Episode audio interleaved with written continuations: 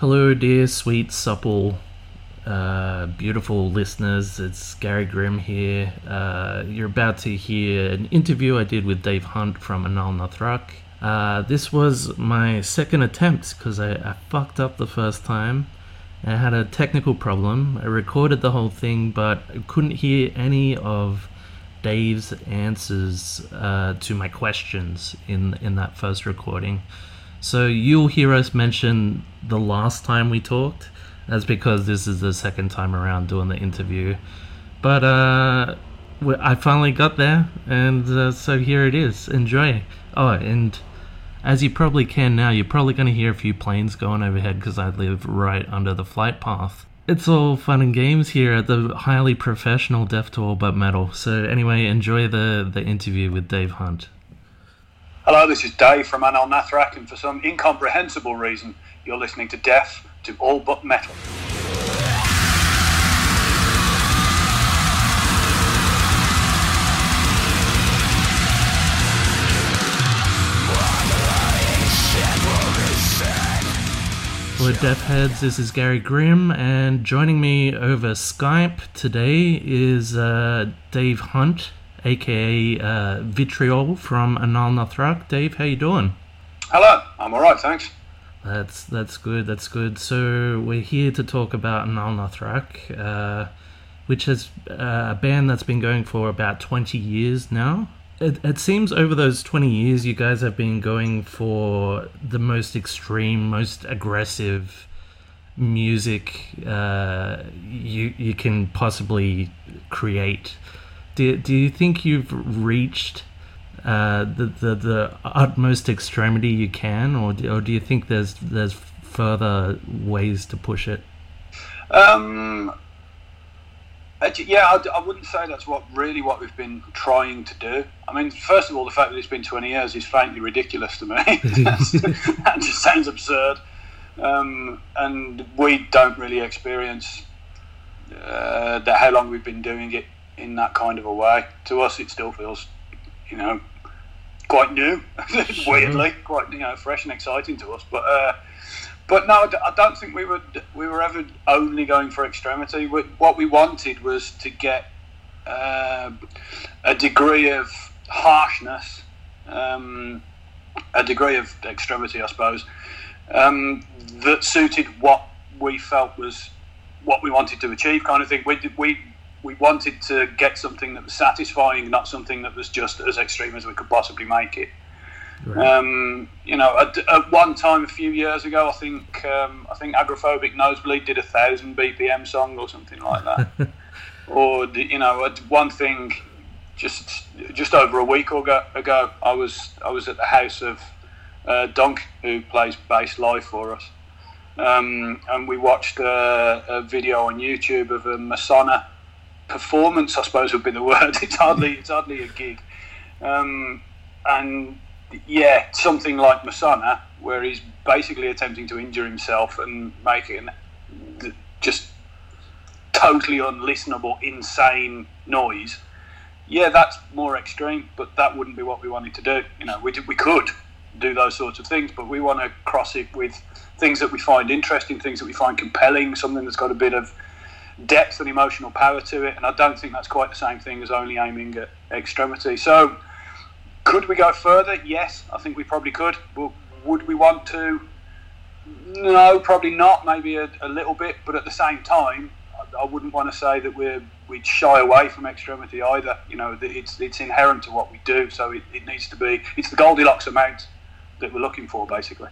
Right. Well, you guys do seem to strike the perfect balance between melodic kind of stuff and really heavy kind of music.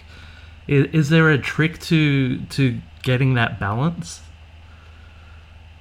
Not in terms of there being like a conscious, what would you call it, a part of the design, stage of the design process or anything like that. There's no trick in that respect. It's just about doing what we feel's right, and always being guided by that, never trying to think how do you achieve a certain a certain effect in the listener or something like that. It's always about doing what from the inside out feels like the right thing to do. And yeah, I mean, we wouldn't tend to see it in terms of, you know, it's quite common to use a term like melodic, like you used, partially, I suspect, because that term is in the general metal parlance from sure. Other things like the classification of melodic death metal, for example. Whereas we don't really see it. Like we like tunes and we like horrible bits.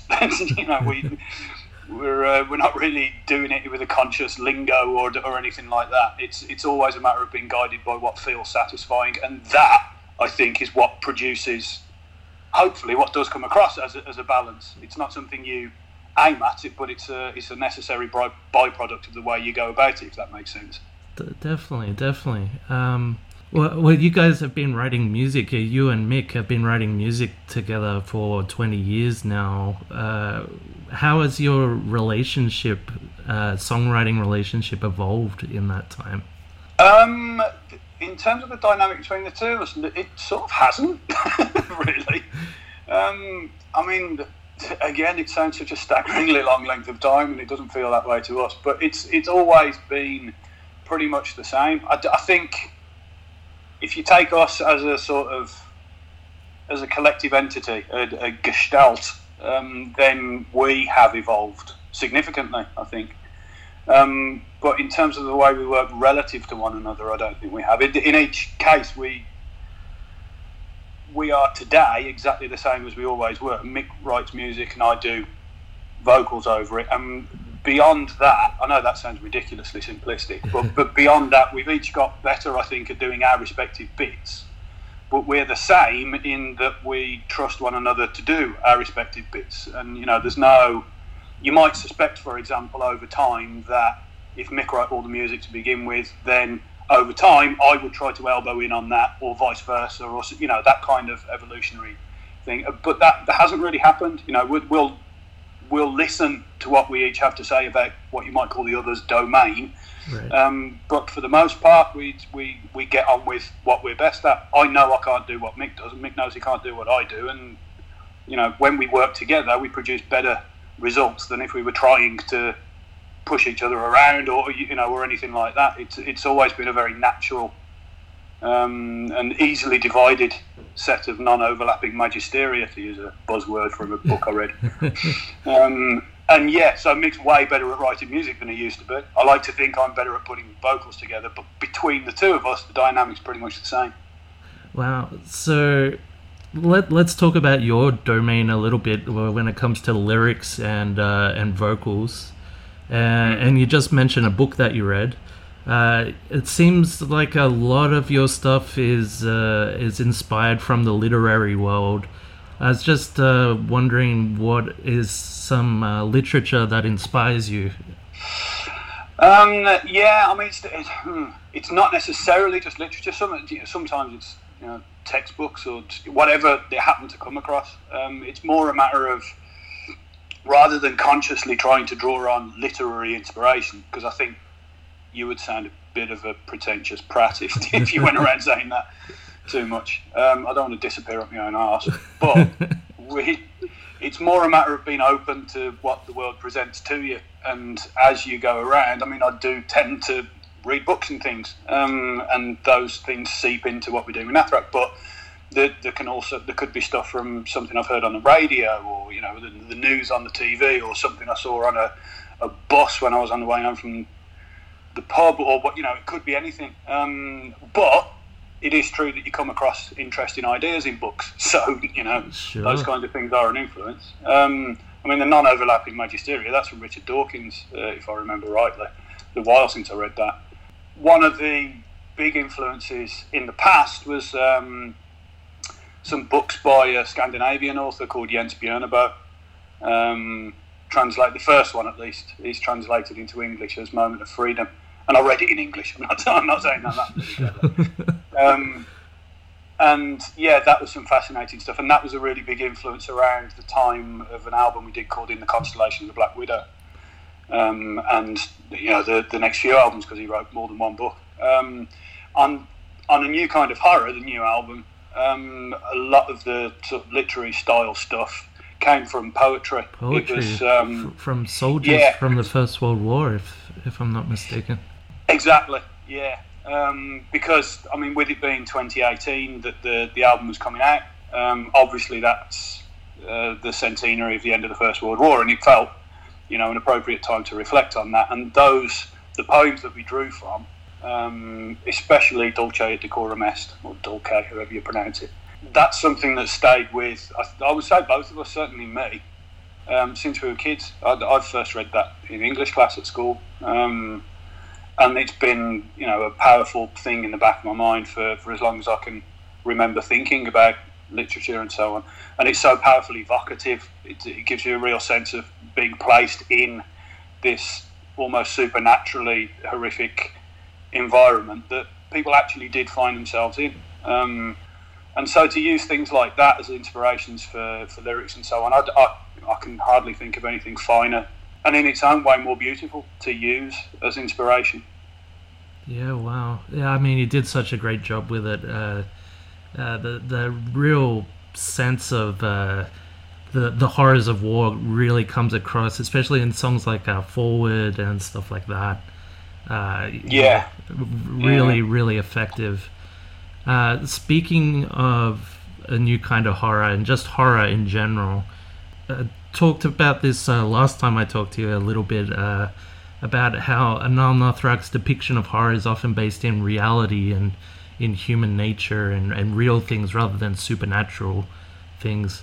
What about the real world at the moment do you find the most horrific?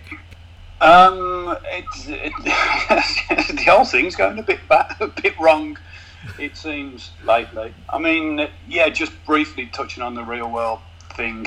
An analogy might be it's common to think about fantastical monsters or, you know, aspects of imaginary beasts. Sure. But to me, if you're standing on a bridge and someone on the other side of the bridge is whipping children, you're not that bothered at that moment in time whether there's a troll underneath it, if you see what I mean. You know, there's plenty going on with the real stuff that's right in front of you to preoccupy you. But the world at the minute to me seems very much like the 1980s in some ways.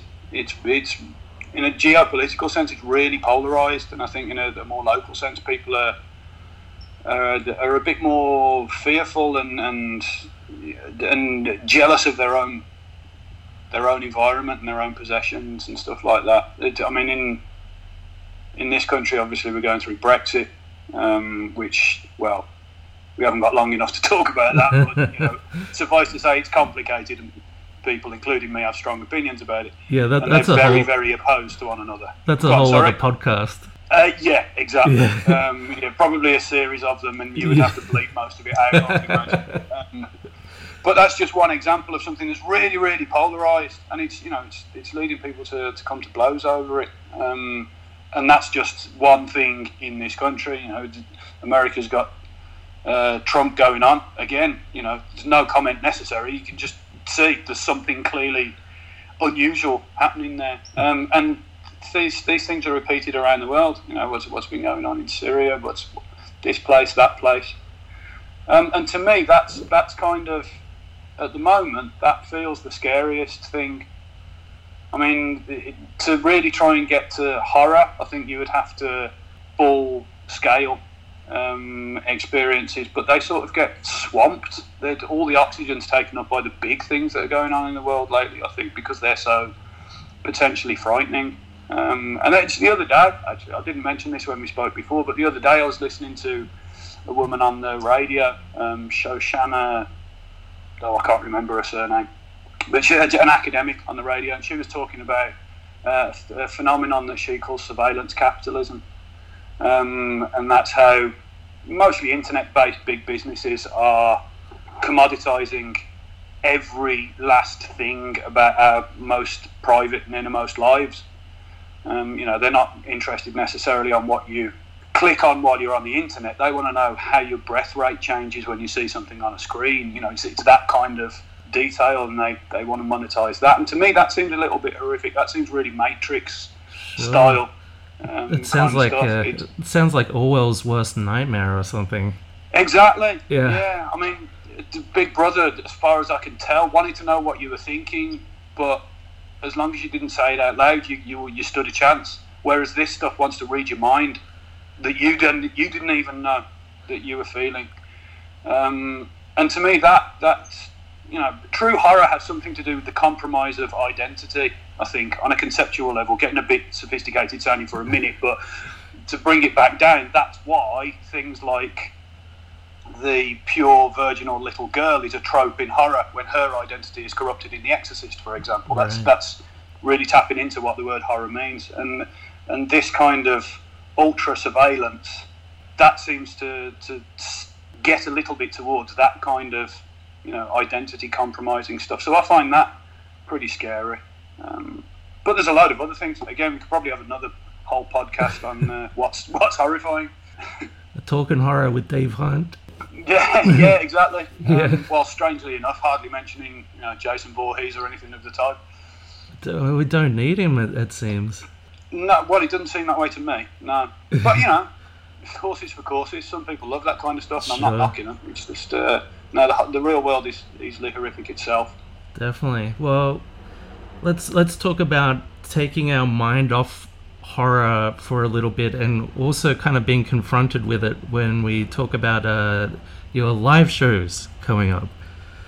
Right, yeah. You're coming to Australia for your first headlining tour. Yeah. So how you feeling about that? Excited. Yeah. Yeah, I mean, none of us, I don't think, has got any great degree of experience of Australia. Obviously, we were in Tasmania, you know, not too long ago for a show at the Dark Mofo festival. But other than that, I don't think any of us has really spent much time going around Australia or anything. And obviously, you know, it's not a country we've never heard of or anything. Sure. Being based in the UK, so it's somewhere that people like us are often curious about, but also almost feel that we'll never be able to go and visit because it ain't cheap. It's not cheap unless you get time-wise and money-wise. I mean, it takes a long time to get over here. Yeah, exactly. Yeah. Oh, yeah. I'm well aware how long it's going to take. Yeah. But you know, doing music like this affords you the possibility to do things sometimes that you wouldn't otherwise do, especially if, you know, you're from, you know, good honest working class stock with, when you were growing up, your aspirations reflected that, you know. I might use long words sometimes, but I still grew up in a council house, you know. So we didn't really see ourselves being able to do things like go to Australia. So it's a really exciting prospect. And to be able to do that, doing something we care passionately about, and with any luck, to encounter other people who are on a similar wavelength of that kind of thing, that sounds a very enticing prospect. Right. But at the same time, we're not sure what's going to happen. We haven't done shows in Australia, so we don't know what shows in Australia are like. So that's going to be interesting to see what happens. Well, the show that I saw of yours at Dark Mofo was very unique. I'll say that, like, musically excellent. But we had a blind guy stage diving at one point, and we had guys and women getting up on stage and dropping their pants at one point. Yeah. Well, you know, stuff happens. You're doing a gig and there's a mouthy blind guy. Well, stuff happens. You're doing a gig and someone shouts, "Get your cock out," or whatever it was that happened to start that.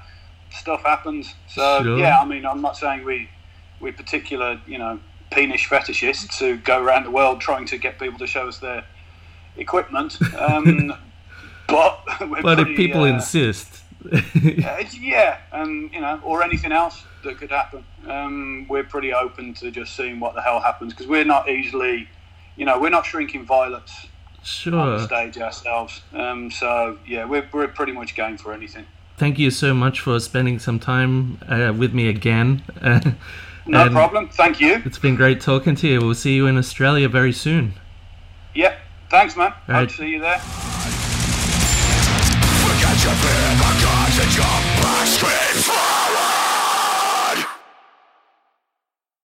Is your recording equipment working today? I'm just double and triple checking it now. And, okay. The audio's peaking. I'm so sorry to subject you to this again. It's all right, mate. I just can't guarantee that I'll be as utterly fascinating as I was last time.